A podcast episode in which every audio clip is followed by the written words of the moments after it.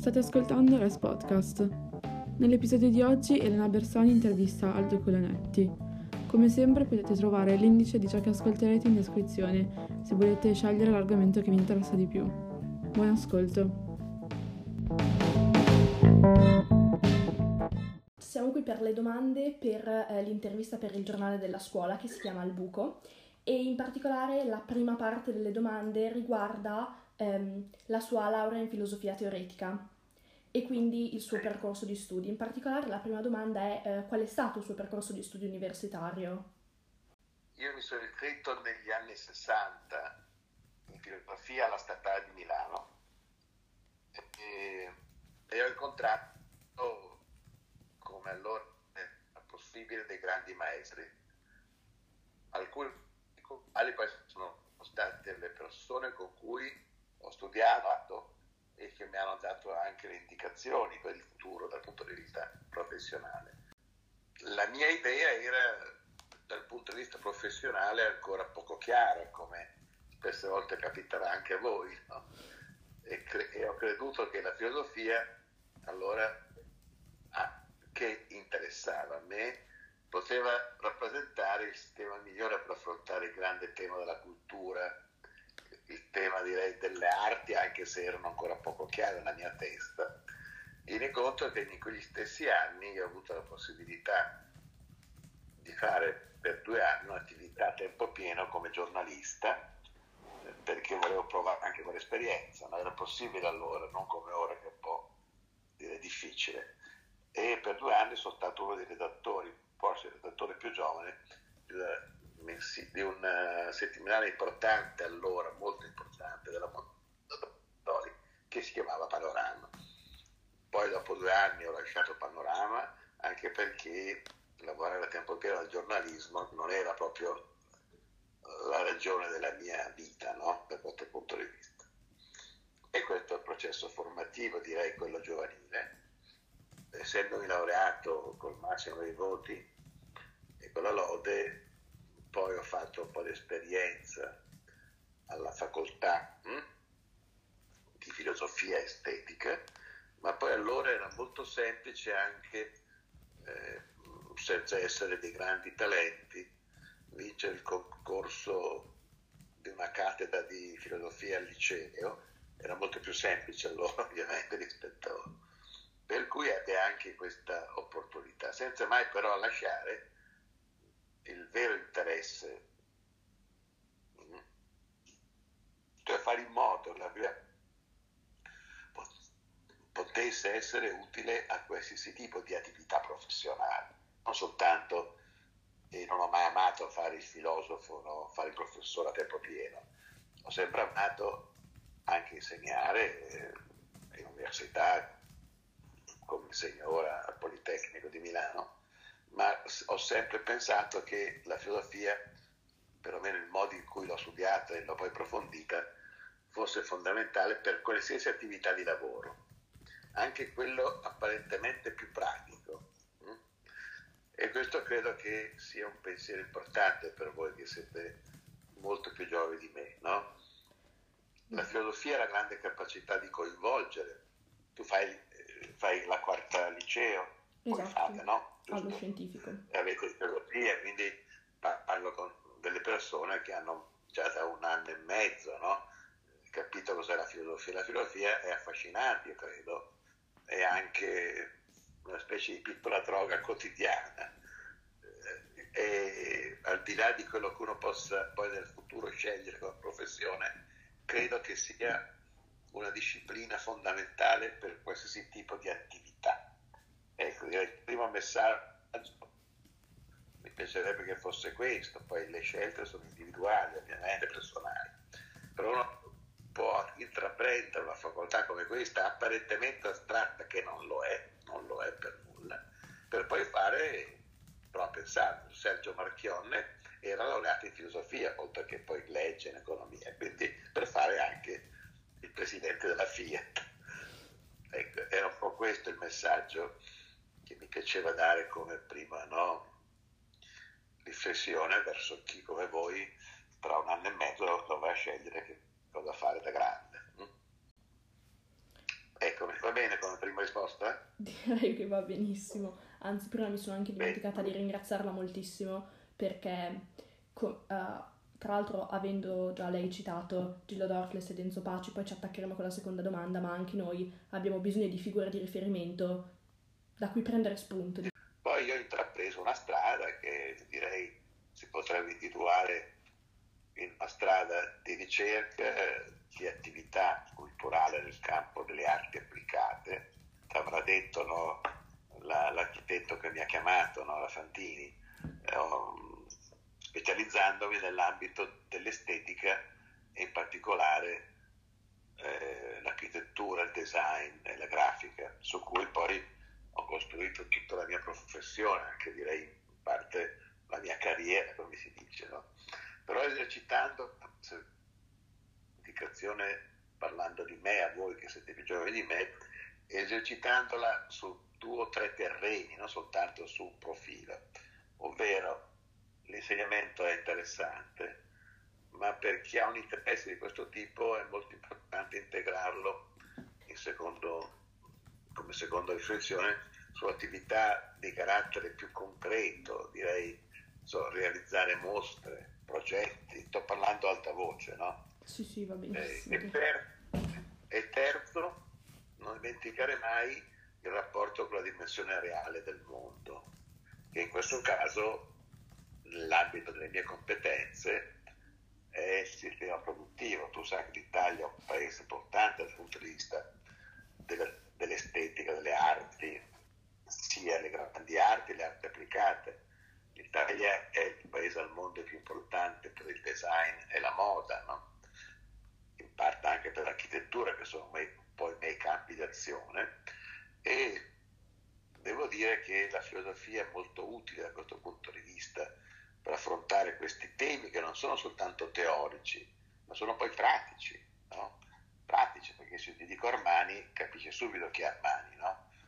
E non è soltanto un sarto, tratto è originario dalle due parti, di Proni, no? eh, non è solo un sarto. Se io ti dico l'amico Renzo Piano non è soltanto un grande architetto, no?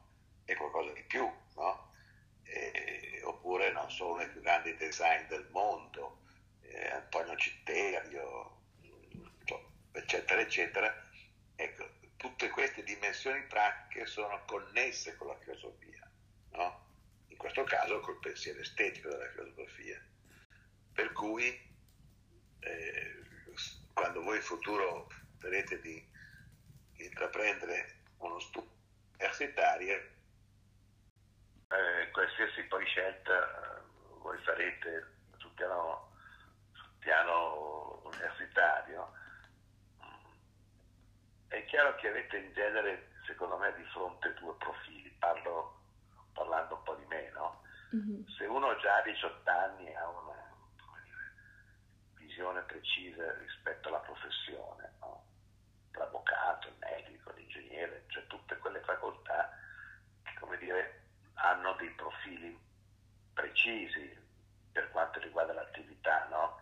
professionale deve andare in quella direzione senza dimenticare però che anche in queste facoltà, laddove la qualità è alta, c'è sempre presente più di una volta anche un'area diciamo umanistica, filosofica. Se uno invece ha degli interessi ampi, culturali, non ha ancora magari un profilo professionale che vuole intraprendere, però è determinato in questo, una facoltà come filosofia che è molto complicata, è una, cioè, la facoltà di filosofia è come una facoltà di matematica, no? come dire, è diversa, però mm-hmm. è necessario che la persona abbia dire, sensibilità rispetto a questo linguaggio che non è generico, è un linguaggio preciso, come sai, no? come ti avrà insegnato il tuo professore, la tua docente. No? La filosofia è un linguaggio preciso, ma oltre ad avere un linguaggio preciso la capacità di ampliare, come dire, stimolare se posso dare un consiglio rispetto alla mia attività, la cosa migliore sarebbe mettere insieme una componente filosofica e una componente tecnica. Eh? Hai capito, no? no? Okay. Come in parte ho fatto io nel mio percorso. Io non sono un architetto, non sono un designer, ma declinare la mia attività professionale, io sono consulente di, di tante aziende del design, della moda italiana, non solo, scrivo, no? scrivo sul Corriere della Sera, sulla lettura, ho scritto dei libri, dei saggi e insegno al Politecnico da otto anni estetica delle cose. Tutte queste tre attività fondamentali non sono separate l'una dalle altre, è un'attività unica però che si esercita su dire, profili diversi, no? lo studiare, lo scrivere, anche sul giornale che è importante, eh, insegnare, non, non che mi occupi tutta la vita ma una parte, e il lavorare nel mercato, diciamo così. No? Eh, la filosofia per questo è fondamentale, mantenerla viva e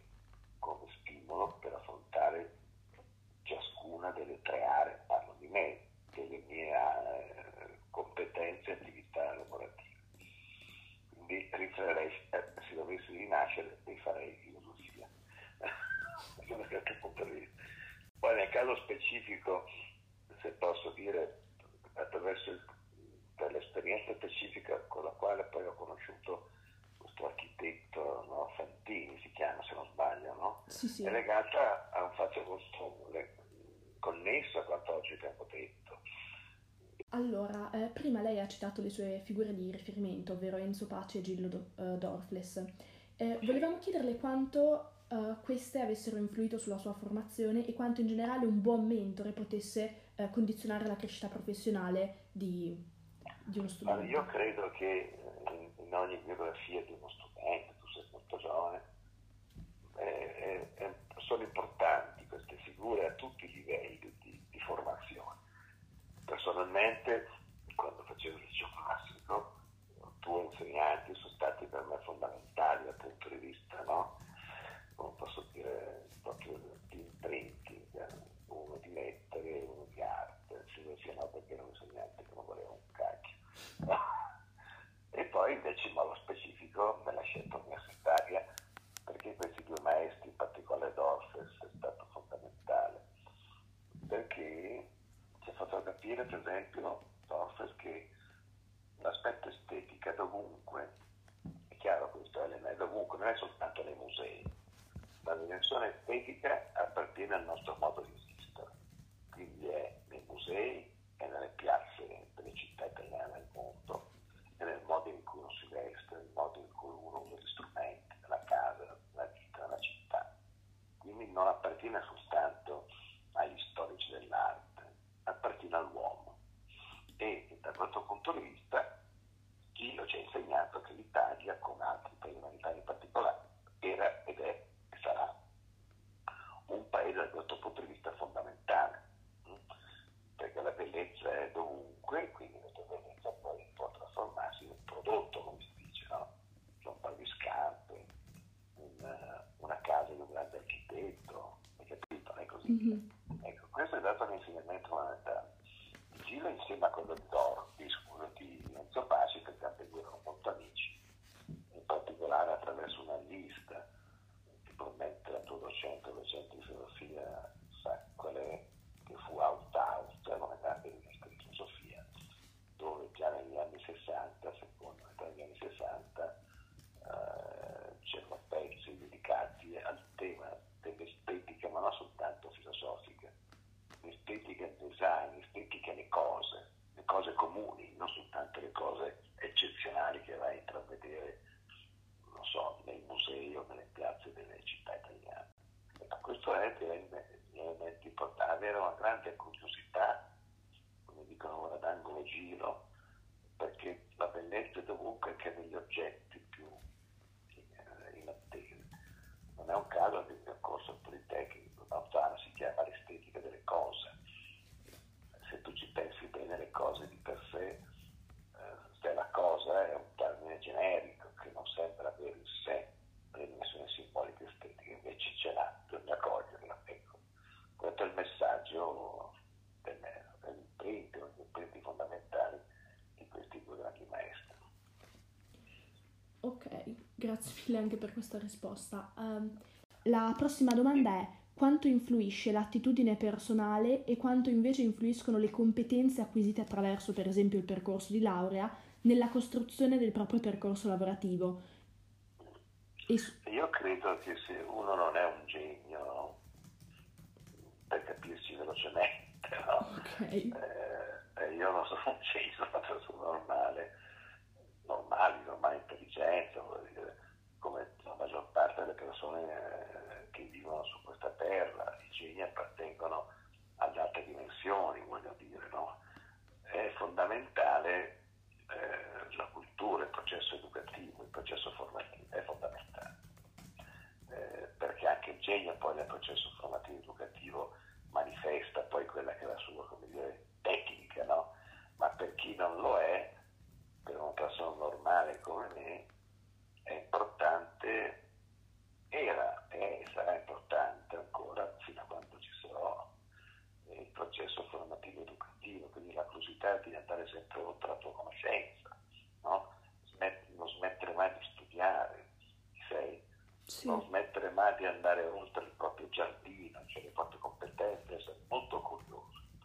Ma io uno degli insegnamenti che Gillo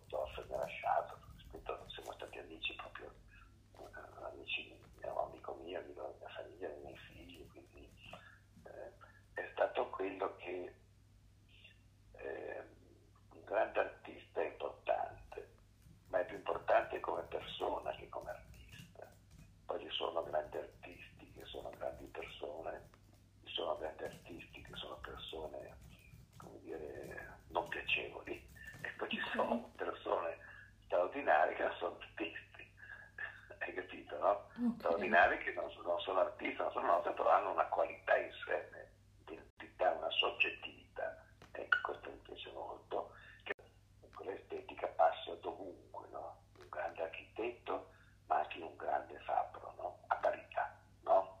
Sei Ok. a parità, a parità. E questo è un Incredibile. insegnamento importante, eh. molto importante. Beh, Io ho detto un fabbro, ma può essere un capomastro, può essere, può essere un sarto, ma non soltanto noto, un sarto. Fai conto che Armani faceva il sartino eh, giovanissimo, a 21 anni, alla Rinascente, hai capito, negli anni 60. Era un sarto, ecco. Vabbè, Chiaro, Incredibile. c'è. Bisogna essere vicini alla professione come si dice, essere umili nel contempo, ma anche consapevoli che sei bravo o sei brava, devi come dire, mostrarlo con forza e determinazione. eh. Eh, capito? Perché il mondo poi non ti, dà, non ti lascia tanto spazio da quel punto di vista. Ok. Rispettando gli altri, ma con determinazione. Incredibile, grazie mille, anche questo aneddoto è veramente molto interessante. Tra l'altro, adesso andrò sicuramente ad approfondire. La prossima domanda, invece, ehm, riguarda alla luce dei moltissimi progetti che lei ha svolto, come per esempio la direzione di Alfabeta, della rivista di Umberto Eco, piuttosto che Linea Grafica, Area, o ancora eh, gli inserti che scriveva sul Corriere della Sera. Eh, in che modo quindi la sua conoscenza eh, data, eh, che le è stata data dalla, eh, sua- dal suo percorso di studi nell'ambito della filosofia teoretica l'ha influenzata nella scelta e poi nella realizzazione dei suoi progetti che sono diversi tra loro? e- come dicevo, è stata sempre sullo sfondo questa scelta, poi si è dovuta plasmare rispetto alle necessità de- dei progetti che sono stati avviati, no? dove io, che insieme a tanti altri molto più bravi di me, molto più importanti di me, eravamo coinvolti.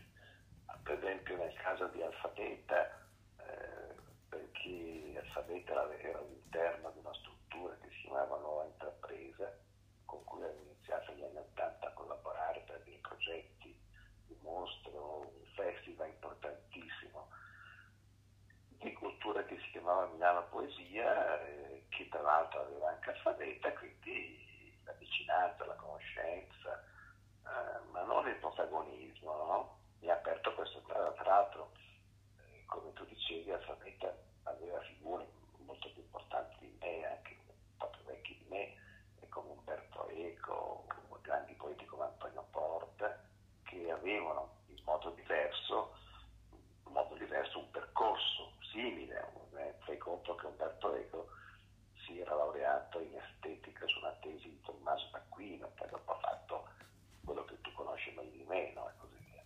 Per quanto riguarda le attività sempre diciamo, di scrittura, io poi ho università, ma soprattutto diretto per 22 anni, eh, uno dei più più chiedo. esempio, che si chiama no? Ah, è vero. l'ho diretta, l'ho, l'ho diretta, l'ho diretta del- della- insomma, no, ho imparato anche questo mestiere che poi non è che sia un mestiere difficile, no? Ho- L'ho diretta insieme a tante altre persone, anche più bravi di me, e poi lo scrivere è sempre stato a me. Cioè, questo tipo di attività è una passione, per cui lo scrivere, ma non soltanto lo scrivere sui giornali come io, lo scrivere sul Corriere della Sera, sulla lettura, ma anche in generale l'organizzare, che è importante questo, cioè la cultura non è soltanto scrivere, studiare, insegnare, è essere in grado insieme agli altri di dare forma alla cultura attraverso una cosa, la cosa che potrebbe essere una rivista, ci segue, un festival, eh? una quindi anche la cultura intesa come organizzazione del sapere. Cioè una delle qualità maggiori che un giovane deve imparare, una prospettiva che, come dire, è meglio avere intorno con persone con cui lavorare migliori di te, migliori nel senso non che tu non sei meglio degli altri, ma non avere intorno, come si dice, gli yes men, no? Eh? o degli yes woman, ma avere intorno persone che sono meglio di te, ma che tu sei in grado di coinvolgerli, di metterli in campo per fare una cosa, che può essere una rivista, no? una mostra, un festival, la via francigena. E... Um, la prossima domanda riguarda appunto il futuro della mia generazione, diciamo in particolare che cosa può offrire il mondo del lavoro a una persona che ha delle competenze legate all'ambito umanistico-filosofico, perché è una domanda che spesso... Molto, molto, guarda, molto, direi in generale sempre, ma oggi molto, molto di più perché? Perché se tu non sei in grado di, può, declinare delle competenze che in genere il mondo del lavoro ti chiede molto specialistiche, è chiaro, no Elena? Molto mm-hmm. verticali, no? Se tu non sei in grado di contestualizzarle in un discorso più ampio, non sei altro che un esecutore, voglio dire, no? Sto parlando di persone normali, non di chi ha capacità di genialità anche nel mondo degli affari, normali come sono io, sei tempi, immagino, no? Mm-hmm. Quindi molto la dimensione umanistica, se non è presa soltanto in sé per sé, che comunque una scelta, uno potrebbe anche scegliere di fare il poeta, no? però mm-hmm. sa che è un rischio, no? È un rischio perché fare il poeta è un rischio sul piano professionale, però non deve demandare questo. Guarda, in questo senso oggi, ma in futuro ancora di più, la componente, la, la sensibilità umanistica è fondamentale per qualsiasi tipo di mestiere, dall'idraulico all'ingegnere. E non è un caso che in Italia abbastanza, ma le grandi facoltà eh, anglosassoni, no? nell'ambito anche di saperi di tecnologie molto avanzate, no? immagino nuove tecnologie, non so, nell'MIT di Boston, c'è sempre, ci sono sempre corsi di carattere sono sempre professori eh, che chiamiamo filosofi o intellettuali nell'ambito umanistico, a integrare le due dimensioni. Quindi ora più di una volta è fondamentale questa connessione, perché sapere in cui si è specializzata bisogna avere intorno a sé una bussola d'orientamento più ampia che in genere è quello che ti dà una formazione umanistica, no? Mm-hmm. Quindi la dimensione umanistica, soprattutto su queste grandi figure, è molto più attuale ora di una volta, perché ti dà una visione strategica e conoscitiva ampia, no? dentro cui poi devi inserire delle competenze tecniche ovviamente, perché tu non puoi fare Dante, se io, tua madre ti chiedesse, insomma, poi voglio fare Dante in Cornello, sente se ma, no, hai capito, no? Però è il pensiero che non può leggere e conoscere Dante può servire a un grande chirurgo, come a un grande manager, una grande azienda, come a un, a un notaio, un avvocato. Allora, Chiaro? Chiarissimo. Allora, le ultime tre domande non riguardano più la sua formazione filosofica quanto invece il suo uh, collegamento, diciamo, con il design. In particolare riguarda la nostra generazione, essendo noi un giornale di studenti. Eh, la prima è che rapporto c'è tra innovazione digitale e design? È fondamentale, senza però farsi condizionare totalmente. Cioè la cultura digitale in generale e l'accesso alla conoscenza che Internet ti dà è fondamentale. Però questa apertura senza modelli di lettura produce soltanto degli imbecilli. Okay. Una delle ultime conferenze che ha fatto Umberto Eco, per qualche mese prima di andarsene, a Torino un'ennesima laurea onore, dice Internet è straordinaria ma purtroppo produce imbecilli. Se non hanno che cosa? Quello che mi ha detto poco fa, erano dei modelli di orientamento, di scelta, no? Quindi far conto, sto parlando di me, io sono una generazione che come così la uso, ma non sono proprio esperto come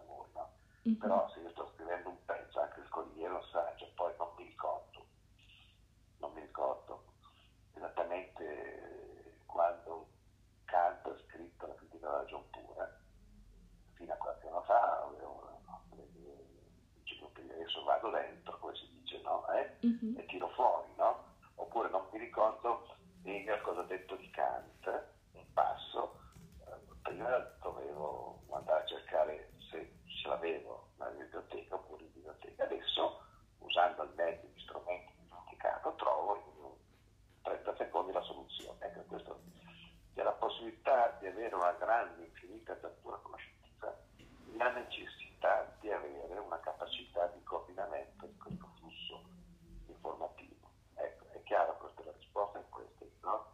Ok. Non negare la forza, ma utilizzare al meglio, che poi significa nel campo di un giornale usare al meglio la grafica, usare un buon carattere di stampa e così via, ma in generale è proprio l'apertura sul mondo infinita che non avevamo quando, avevamo, quando avevo la tua età, ma la necessità di come dire, coinvolgere in questa apertura la cultura, la scelta, no? un Ok. modello, una bussola di orientamento. Senza questa saremo tutti degli imbecilli, come sono tanti imbecilli, no? no? Sei d'accordo, no? no? Purtroppo. Ehm, la- mh, due anni fa ormai ci sono state le proteste del Fridays for Future che ci hanno visti partecipi soprattutto nel nostro liceo, è una tematica che abbiamo sentito molto. Ci chiedevamo allora Cioè, quale fosse... avete fatto anche l'occupazione di scuola? No, no, nessuna occupazione di scuola. Abbiamo messo in discussione effettivamente il, no- il nostro futuro e il ruolo che dovremmo avere in base a... L'assetto, ma, ma all'assetto anche il rapporto tra la natura, no? i temi della sostenibilità. Esatto, quello. proprio eh, Perfetto. in quella direzione. Ci chiedevamo quale La fosse... Greta, la Greta, la Greta di Piacenza, vedi, eh? Eh? Non esageriamo, in modo più pacato, Allora. diciamo. Cioè, no, ma è giusto, dimmi tutto. Eh, volevamo chiedere quale fosse quindi oggi, o meglio, se oggi il design dovesse essere ecosostenibile. Certo, fondamentale, guarda, al di là delle visioni ideologiche estremistiche, ma è positivo, come anche la testimonianza di questa ragazza svedese, oggi il tema della sostenibilità nel design, l'architettura non è più come dire, una scelta possibile, è necessaria, è fondamentale. Come si dice, è costituente di questa disciplina. Quindi anche se vuoi un termine più preciso, l'economia circolare, che è molto semplice se poi non la conosce, è il fatto che gli oggetti sono fatti di tanti materiali, l'ideale sarebbe che questi materiali potessero, una volta che quell'oggetto si fosse esaurito, riciclarsi all'interno di altre no, realtà in un processo. Eh, questo non è più un tema come fosse degli intellettuali radicali, è un tema del processo produttivo che è insostituibile, no? senza però sposare no, certi estremismi, perché eh, il tema dell'auto elettrica è fondamentale, della locomozione, scusami, no? Mhm. Eh, è fondamentale sapendo comunque che l'auto elettrica a sua volta non è immune da problemi di scarsa sostenibilità per ragioni eh, di altro tipo che non sto a dire. Quindi, come dire, il tema della- di una sostenibilità reale, concreta, anche nella vita quotidiana, Mhm. cosa posso dire, proprio nei gesti quotidiani è fondamentale. Fai conto che, proprio per essere più preciso sulla sulla tua domanda, io sono consulente anche di un, di un grande gruppo che tu lo conosci che si chiama VF, Ok. che è il più grande gruppo americano, no, non americano, mondiale, dentro cui ci sono 18 di marchi, tra cui marchi che tu conosci senz'altro, la Papiri, no? Ah, Vans, eh, North Face, hai capito, eh? Ispac lo conoscerai, ecco. Anche sì. Eh, sì, perché poi l'ho usato, lo uso anch'io. Ecco, questo grande gruppo da, da qualche anno ha messo il design al centro, il tema della sostenibilità, oggi al centro ancora di più.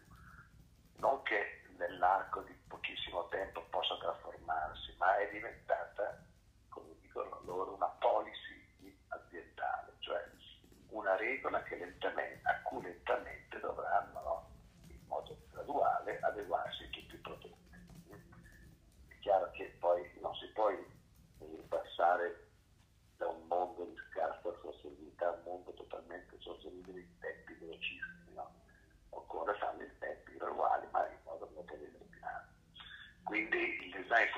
soltanto sostenibile, no? Eh? Ma non il futuro tra cent'anni, il futuro che oggi è solo sostenibile. Ok. Questo conforta. Poi? E mm, l'ultima domanda eh, è quali sono le nuove sfide del design, cioè quelle che la nostra generazione dovrà trovarsi ad affrontare? È questa ultima che abbiamo detto Ok. Deve entrare all'interno non soltanto dei prodotti che sono già a lui come dire vicini, ma anche dei servizi, dei sistemi. Ti faccio un esempio più concreto. Ok. La città, una città con Piacenza, una piccola bellissima media città, io ho fatto militare, ho fatto cose negli anni 70, perché una volta in Piacenza aveva tante caserme, adesso credo che ne abbia poche, no? Non ne ha Mhm. più. Ma in una città come Piacenza il design urbano cosa vuol dire? Vuol dire per esempio creare un sistema di segnaletica, di attraversamento eh, delle strade che sia di qualità ed efficiente.